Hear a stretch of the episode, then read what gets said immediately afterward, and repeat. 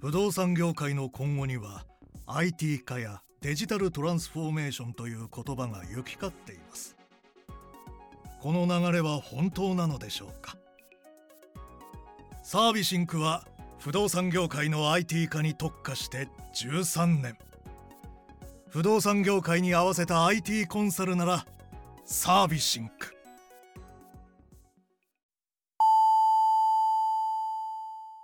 ウェブディレクション。やってますラジオ。この番組は東京でウェブディレクターをしている名村がウェブディレクターとして思っていること感じていることをお伝えしているインターネットラジオです。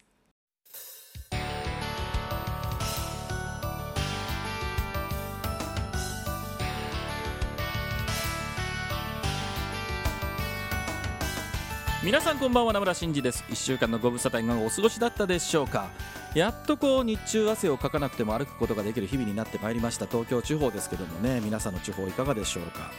秋めいてまいりました。ね本当に秋がちょっと迫ってきたなと思うんですけどもね。世間のラジオではもうこの時期番組改編という言葉がありますけどもね。まあそんな中この番組ですけどもなんと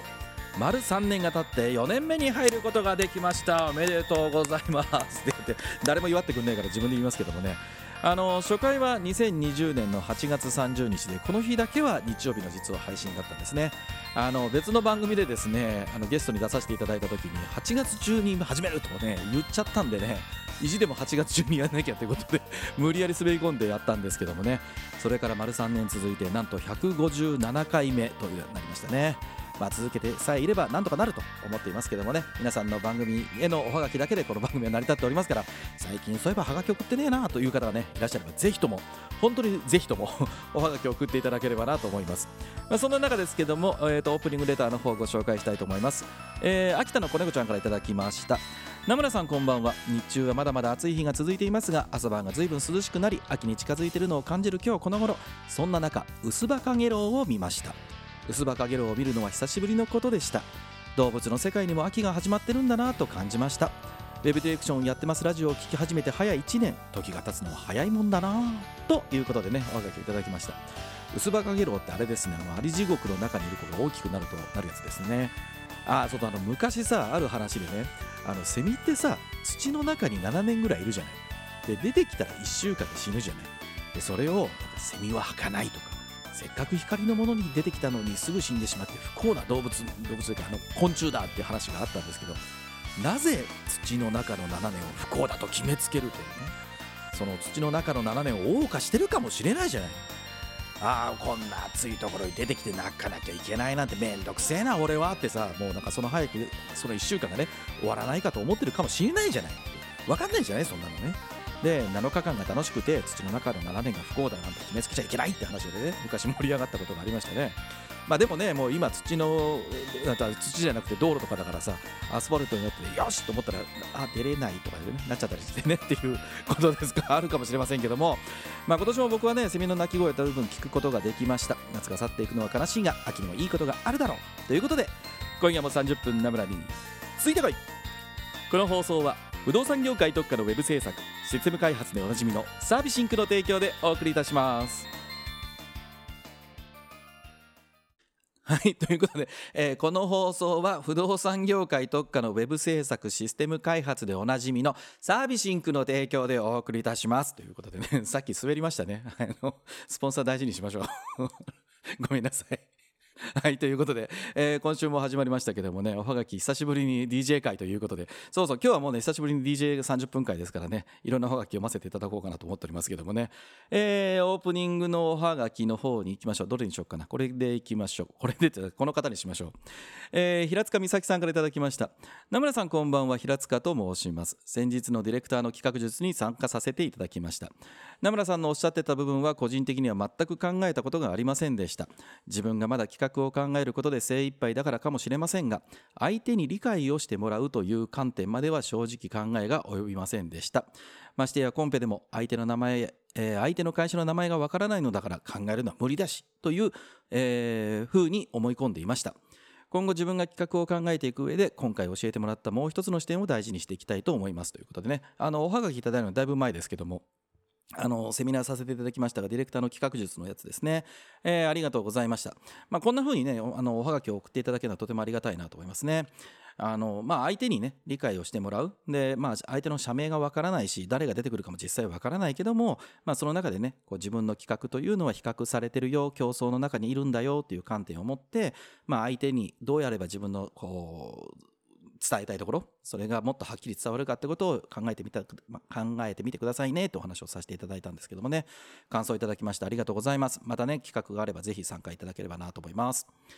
で次のおはがきがえっ、ー、とラジオネーム三笠豊さんからいただきました。名村さんこんばんは。僕は自分がイラストレーターなのですが先週までの北澤さんのゲスト会とても面白かったです。イラストレーターあるある的な話もたくさんあってとても共感しましたし北澤さんがご自身がマスコミ系の仕事をしたいからということでご自身のサイトの SEO をめっちゃ頑張ったって話はもう共感しきりでした。そして生き残る人はやっぱりめっちゃ陰で努力してるなと改めて思いました。またいろいろな方がゲストに来るのを楽しみにしていますということでね、えー、感想のおはがきをいただきました。それねすごかったね。本当に北澤さんがねこう SEO って言葉が出てくるとは思いませんでしたしまあそうかイラストレーターの方もこうやってご自身のサイトとか自分の売り方というのをねすごく考えてウェブの戦略とかっていうかねこうどういうふうにやれば見る人が見てくれるのかなとかねこういう人が見てくれるんじゃないかなと思ってねっていうのをねすごい考えてらっしゃるっていうのは改めてこうウェブをなりわいにしてる僕らとかもねこう襟を正すような話だったなと思いますしまあもう本当にねこう北澤さんいろんな話をしていただけたのでね ゲスト会は本当に楽しく僕お話をさせていただきましたけどもねあのゲスト会のことについてのおはがきとあればあの感想とあればぜひ送ってまた送っていただければなと思います。でそんな中ですがもう一つこれも感想でいただきました。えーと川原楓さんからいただきました。ナムさんこんばんは。ゲスト会が続いていていろいろな方のいろいろな話が聞けてめっちゃくちゃ面白かったです。私はマナさんと北沢さんの会がその生き方がすごいなと感じてラジオを聞いていました。単身海外へえいやと言っちゃったりスポーツ推薦で大学まで行ったのにその道に外れ今やイラストレーターでワンピースや広角機動隊を手掛けるとかもう私には異次元の生き方です。あそういう意味では名村さんの生き方も私には十分異次元です。書かれましたけども、えー、こうやっていろいろな方の生き様を知ることができるのはとても楽しいです。DJ 会もまた楽しみにしていますがゲスト会も引き続きよろしくお願いいたします。ということでねおはがきをいただきましたけども。そうですねやっぱりねゲストの方に来ていただいてその方のねなんでこの仕事をしてるんですかどうやってこの仕事をやることになったんですかって話はねそのテクニカルなところそこはそこでねすごく面白いしその方自身がどんな風にこうね仕事してるかっていう具体的なところを聞くのも面白いんだけどもやっぱりなんか人となりみたいなところっていうのはね興味が尽きないところですよね。あの目の前でお話を聞いていてあなんかそんな風に生きていらっしゃる方もいるんだ。これこれいいとか悪いの話じゃないよ。だって僕にはだってできないわけだからさ。だからああそうかこう隣にね電車乗ってて隣にいる人もこの人はこの人ですごい人生があるんだろうなとかってやっぱ思ったりしますしね。ゲストの方と話をしてるとねなんか遠くはそんなことも考えますし、まあ、そういう意味ではねこういろんな方に来ていただいてお話をお伺いするのは僕はすごく逆得なんですけどもね。こうやってあのゲスト会への感想のおはがきとかもいただけるのはとても嬉しいなと思ってますので、まあ、先ほども言いましたけどもゲストこうしばらく続きましたからね野島さんが来ていただいてマナさん来ていただいて北澤さん来ていただいてね、えー、と次はあのまた特撮さん来ていただきますけどもあのゲストの方のおはがき、えー、感想のおはがきとかあの送っていただければゲストの方々もねとても喜んでいただただけると思いますのでぜひあのそういった感想ある方おはがき送っていただければなと思います、えー、というわけでいつものおはがきのコーナーに行ってみましょうはい、お便りのコーナーです。このコーナーでは、ポッドキャストの詳細にも記載しているウェブ上のおはがき投稿フォーム、ナムラのツイッターアカウントへの DM でいただきました、ウェブディレクション、ウェブ制作の疑問、質問のおはがきにお答えさせていただいております。いやなんか久しぶりですね。あの DJ 会久しぶりなんですけども先週先々週はゲストでその前1回ね DJ 会ありましたけどその前は4週にわたってゲストにお越しいただいてたのでなんかまたゆっくりちょっとお話できるのは久しぶりだなと思いますけどもね。えーとおはがきをいただいておりましたので行ってみたいと思います。えーとラジオネーム小千原さんからいただきました。名村さんこんばんは。名村さんは会社の代表をしているからということでウェブ全く関係ない話かもしれないのですがはがきをさせていただきました。僕は今15人ぐらいの制作会社にいて今度部下4人の上司になることになりました。おすごいですね。今まで上司が僕から見ても本当に上司らしいことを何もできない人だったのですがその人が辞めたことで僕はマネージャー的な立場になることに点々点ただ今まで上司なんだから〇〇くらいしろよなと言わないまでも思っていた立場に自分がなるとなった途端怖くなってきました。自分がそれができるんだっけ？今度部下になるのは今までも一緒に仕事をしてきた人で前任の上司も扱いづらそうだったし同僚なら関係なかったのですが自分が上司となったら僕もちょっとと思います。今までの上司の苦労が急に見え隠れしてきてすごく不安になっています。上司としての仕事ってどういうふうにやっていけばいいのでしょうか？ということでね。えー、まあ、ウェブではなくてどちらかというとマネジメント的なお話で、コメンね、おはがきをいただきましたけどもいやーなんかこれはねこう 上司的な立場になる人みんな思うんじゃないですか？みんなわかんないみんなかわかんないけど結構な人が思うんじゃないですかね？あのまず例えばまあ大きなね会社さんで部長職っていうのがありますよね。まあその上に事業あの事業部長みたいな話もあるから、まあ、部長っていうのももう上あるかもしれませんけどいわゆる会社員という立場で言って部長職もしくは事業部長って言ったらいわゆる会社員の中で一番上ですよね。その上は執行役員とか本当の役員とかになってくるので、まあ、もういわゆるサラリーマンではない立場になってくるわけですね。で、えー、まあ今その何でしょう大きな会社でも僕らの親父の世代とか段階の世代の方々ってまあ新卒で入った会社で勤め上げれば8割ぐらいの方は部長職ぐらいまでその期間は別としてねいけるとかって話がありましたけど今も部長職になれる方って3割いるかいないかぐらいらしいですよね。まあ、逆に言うとですねこの部長というかこうあの小原さんが部長かどうか分かんないんですけどもマネジメント側ですよねいける人自体が少ないってことなんですよね。もともと。その誰かの上に立つっていうのが。プロジェクトマネジメントは別だよ。あの今度、えっと、部下4人の上司になるってことですからおそらくちゃんと評価をするっていう方だと思うんですよね。でそういった立場になれるっていう方っていうのがまずそもそも数は僕はそんなに多くはないと思います。まあ最近ねその偉くなりたくないって話もあるからなりたくないって方もいらっしゃると思うんですけどでその僕はなんかも最近自分がこう年を取ってきてそういう立場を何年かやらせていただいていてまあ前職から含めてねやってて思うんですけどもあのウェブの仕事例えばまあ HTML を書くでもいいですデザインするでもいいしシステム開発するでもいいです。でもちろんディレクションでも全然構わないですけどもその仕事の延長線上にマネジメントという仕事はないです。もうこれはもう間違いなくないです。なんとなくキャリアが上がったから経験が増えてきたからうん年がねいったからっていうことでじゃあ君はマネージャーって言うと多分ね結構な割合で失敗するんじゃないかなと思うんですよね。あのもちろん先天的にできる方でもいらっしゃいますよ。でもそのなんだろうテクニカルなこととか実装技術がすごいからマネージャーになれるっていうのも全く違うと僕は思っているので、えー、そこの部分をもうちゃんと自分の中で切り替えをしないとなんかこうまあこんだけここの会社でやってるしとかなんかそういうことをね、えー、思ってしまってマネージャーやると結構大失敗するかなと思います。であともう一つ書いてらっしゃいますけどこれね僕で今の話で言うとねその上司っていう立場をやったことがある人の方が少ないわけですよ。で上司になった方でまあその大きな会社だったら降格とかってこともあるのかなまあある分かんないけどあるかもしれないけどでえっとなったことがある方がもう一回こう下に降りてきて上司の辛さっていうのをなんだろう上司じゃない立場で自分の会社の人に言うっていうこと？例えばなんか部長になったけどなんだろうこうもう一回平のこう立場になっていや俺が部長やった時は本当に大変だったんだよみたいな話とかを言う人ってあんまりいないと思うんだよねそんなに。ということはその上司の苦労っていうのって上司にならないとわからない上に、えー、それがどんなに苦労なのかっていうことをその同じ立場で今度上司じゃない人に言うのってほとんどないんですよね。なので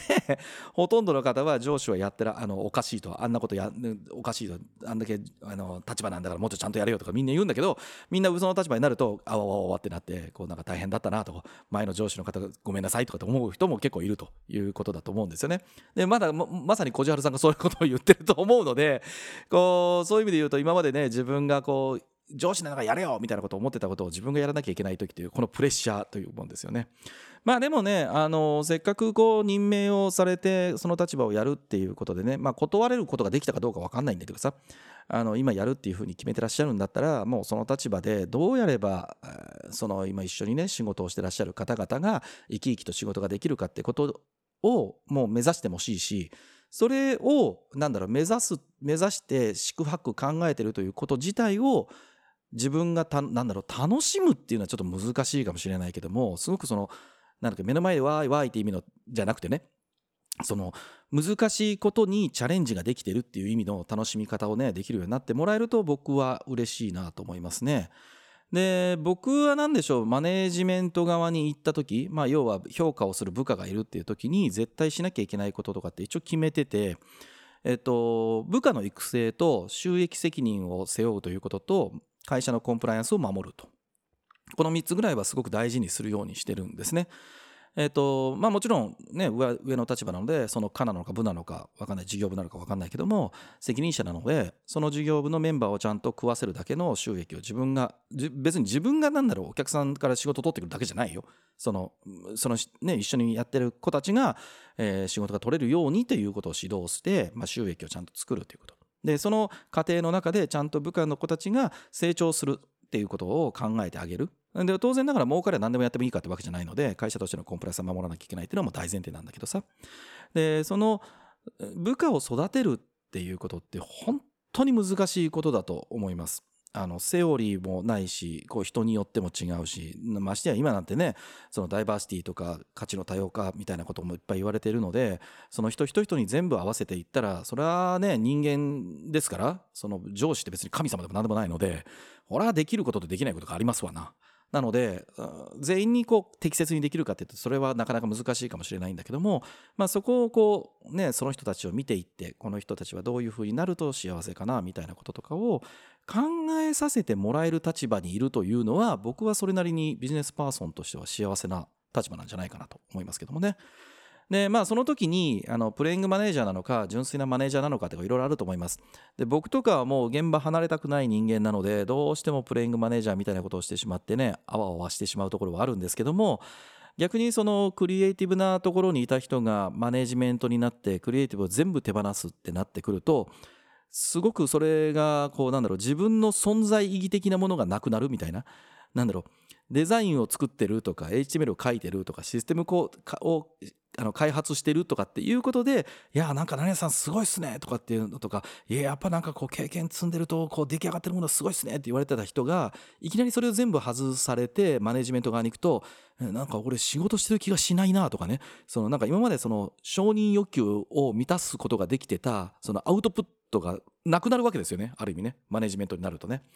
なので、えー、そのところの中で自分が結構悩んでしまう方がいるっていうのは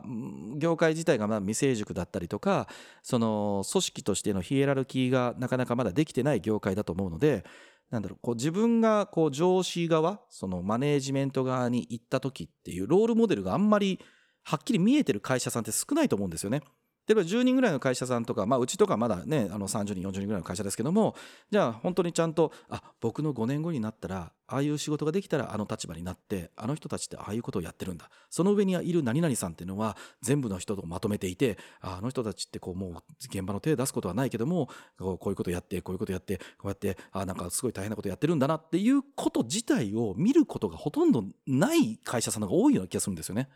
なのでそういうことを見てるわけではないのでプロジェクトマネージメントはわかるけども、ヒューマンマネージメント側がすごくわからないっていう方は、僕らの業界結構一定数いるんじゃないかなと思うんですよね。なので、あの、小路春さん、本当に大変かもしれませんけども、まあ、悩みでよければいくらでもハガキを送ってきていただければ、まあ、僕でお答えできることはいくらでも答えますので、あの、ぜひ頑張ってね、あの、部下の方々を育てるということをどうやればいいかってことに悩んでること自体が楽しめるようになるといいんじゃないかなと思います。はい。えー、では次行きましょう。ラジオネームみさきさんから頂きました。ナムさんこんばんは。僕はウェブ制作の勉強を始めて半年ぐらいが経ちました。自分でワードプレスのテーマをいじったりサイト模写をしたりしています。その中で一度作ってこれは使い回せるかな？みたいなものはスニペットとして登録をしたりしているのですがその数がどんどん増えてきています。名村さんはご自身が作っていた時そういった使い回せるものとかはたくさん持っていたり管理していましたか？今後自分がコーディングをする上でどうやっていけばいいのかを思って、えー、相談させてもらいましたということでいただきました。えー、っと、そうですね。確かにスニペット的なものか。いや、あの、登録をしてる時期もありましたね。確かに。あのボックスモデルとかなんかまあその時の CSS のねものとかいくつかそう確かにこれは使い回せるとかあよくそれも考えてましたねあの昔そのまだ本当に僕がゴリゴリ書いてた頃とか HTML とか書いてた頃とかってねリセット CSS ってどれがいいかなとかねえー、そういったもののこうテンプレートになるものとか置いてて、まあ、次の案件でもこれ使いましょうとかっていうふうに思ったりしてましたけどなんかね最終的にねこれすごい悩んだんですよね。何かというとそのコーディングをするときにそのスニペットを使えるようにコーディングしてしまおうと思っていてなななんて言ったらいいのかな？そのコーディングとかする時とかって基本的にはデザインってやるとか、まあ、それで指定されてるインタラクションデザインを再現しようと思ってやってるのになんかそれというよりはなんとかこのコーディこの知ってる知識でコーディングができないかなって思考になってしまってたんですよね。そうなるとうんとなんか新しいやり方を自分で作ることは全くできないなと思っていてあの時期もあると思いますよ。勉強されてらっしゃる時期だと思うので美咲さんというかこれ、えっと、僕はなので美咲くんなのかな？美咲さんはこう自分でコーディングをし始めてサイト模写とかってすごく大事だと思います。あの前僕自分でブログで書いたけどサイト模写したものをインターネットで公開しちゃダメですよそれは。あの本当に大変なことになるから気をつけてくださいね。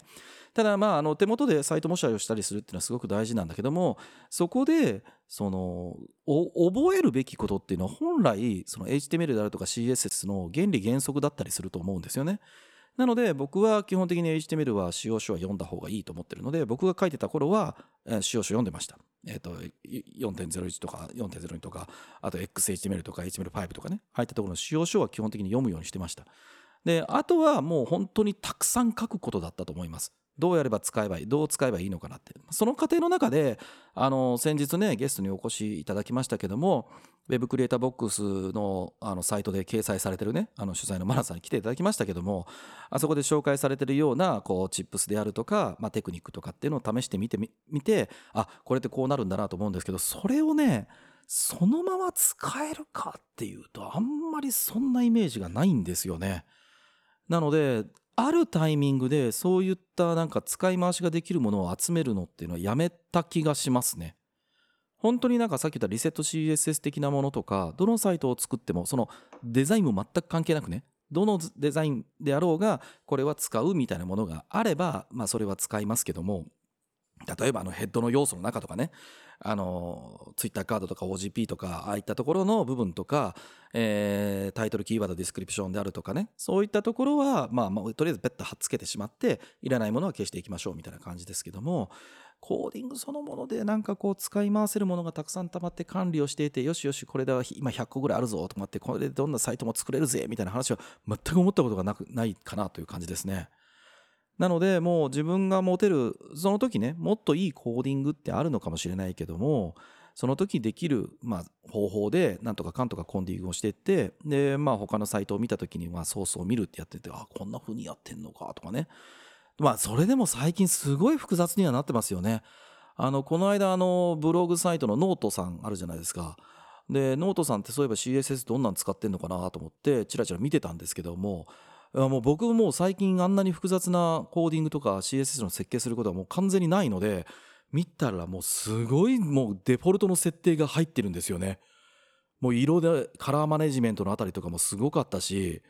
いやーあれはちょっとびっくりしましたね。今ああいうもんなの？僕はもう全然わかんないんだけど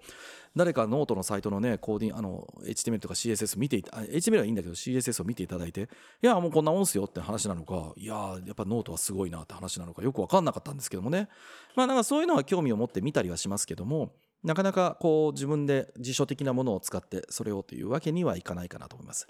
あとそのどんどん陳腐化するしね。あの実装の仕方って。新しい方法ってどんどんできてくるので、まあ、あんまりなんかそこに頼らない方が僕はいいかなと思うので、最初今はね、勉強中は全然いいと思うんですけども、まあ、あるタイミングからは頑張って自分で書いてみるという方が得策なんじゃないかなというふうに思っております。はい。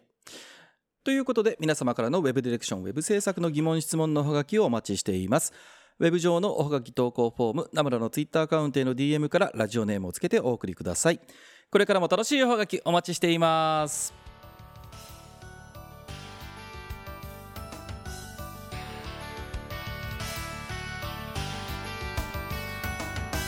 はいというわけで今週もエンディングになりました、えーしばらくゲスト会続いてたんですけどもねまだゲストお越しいただけますのでそのご紹介をさせていただきます。再来週ですね2023年9月22日放送で、えーウェブディレクターの徳里さんがお越しいただけることになっております。1年ぶりにお越しいただけるんですけどもね今回はあの徳里さんには事業会社側のマネージャーマネージャーとかね、えーそういった立場の方で僕とどんな風にこうね受託側と違うのかみたいな話とかをさせていただければなと思っております。おはがきもねもういただいておりますけどもまだまだ応募してあのー送っていただけるのをお待ちしておりますのでね特撮さんに聞いてみたいこととかですね突っ込んでみたいこととかね、えー文句があるあるとかねもう文句はないかもしれませんが なんかそういうキャラクターで言うとまた特撮さんに怒られそうですけども、えーおはがきたくさんお待ちしておりますのでぜひぜひ送っていただければなと思っております。であとはセミナーのご紹介ですね、えー明日です、えー、とこの番組の放送日から言うと明日ですね。下手すると聞いてる方にとってはですねもうこれからじゃんとかね下手したら終わってるよって方もいらっしゃるかもしれませんが2023年9月の9日の土曜日名古屋のダブキャンというイベントに出演させていただきます。これからのウェブディレクターに求められること2023年ウェブディレクター棚卸しという内容で、えーお話をさせていただくことになっております。1時間ぐらいねお話をさせていただくんですがそうですねこう今自分の手元にアジェンダがあるわけですけども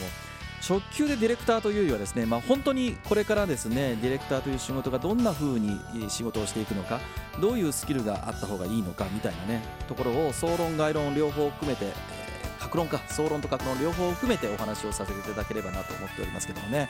えーちょっと抽象度が高いセミナーになるかもしれないなと思ってますが、えー頑張らせていただきたいと思いますのでまだまだこれ聞いてねあの名古屋に行けるよという方いらっしゃれば、えー9月9日お待ちしておりますのでぜひぜひお越しください。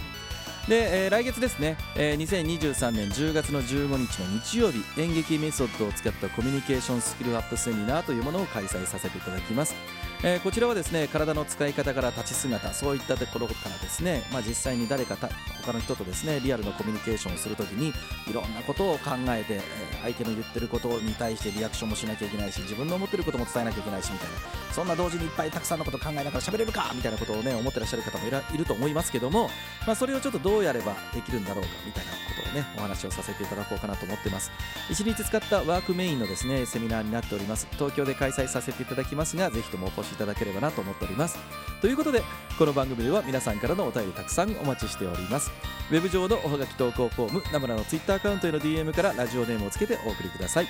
このラジオはあまり重たい内容ではなく朝や昼や夜に何かをしながら聞いていただければウェブディレクションについてちょっとしたヒントになるような放送をしています。面白かった仕事のヒントがあったという方はぜひ SNS でシェアをお願いいたします。Apple Podcast や Spotify などの配信プラットフォームでお聞きの方はこの番組のご登録また Apple Podcast でお聞きの方は高評価をいただけると嬉しいです。というところであっという間にお時間でした。お相手名村真司でした。来週も絶対チューニングしろよ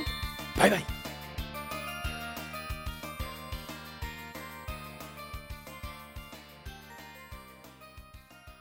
最近うちの会社でリスキリングって言い出してて研修多いんだよね。わかるわかる。うちの会社も同じ。データの重要性はわかるんだけどウェブ戦略にどう落とし込めばいいものかがわからないんだよね。それならサービシンクに行ってみたら？不動産業界特化のウェブ制作会社。不動産に関わるデータ解析からウェブ戦略まで全部任せられるよ。それはすぐに連絡してみるよ。不動産業界のウェブ戦略立案なら全てお任せください。株式会社サービシンク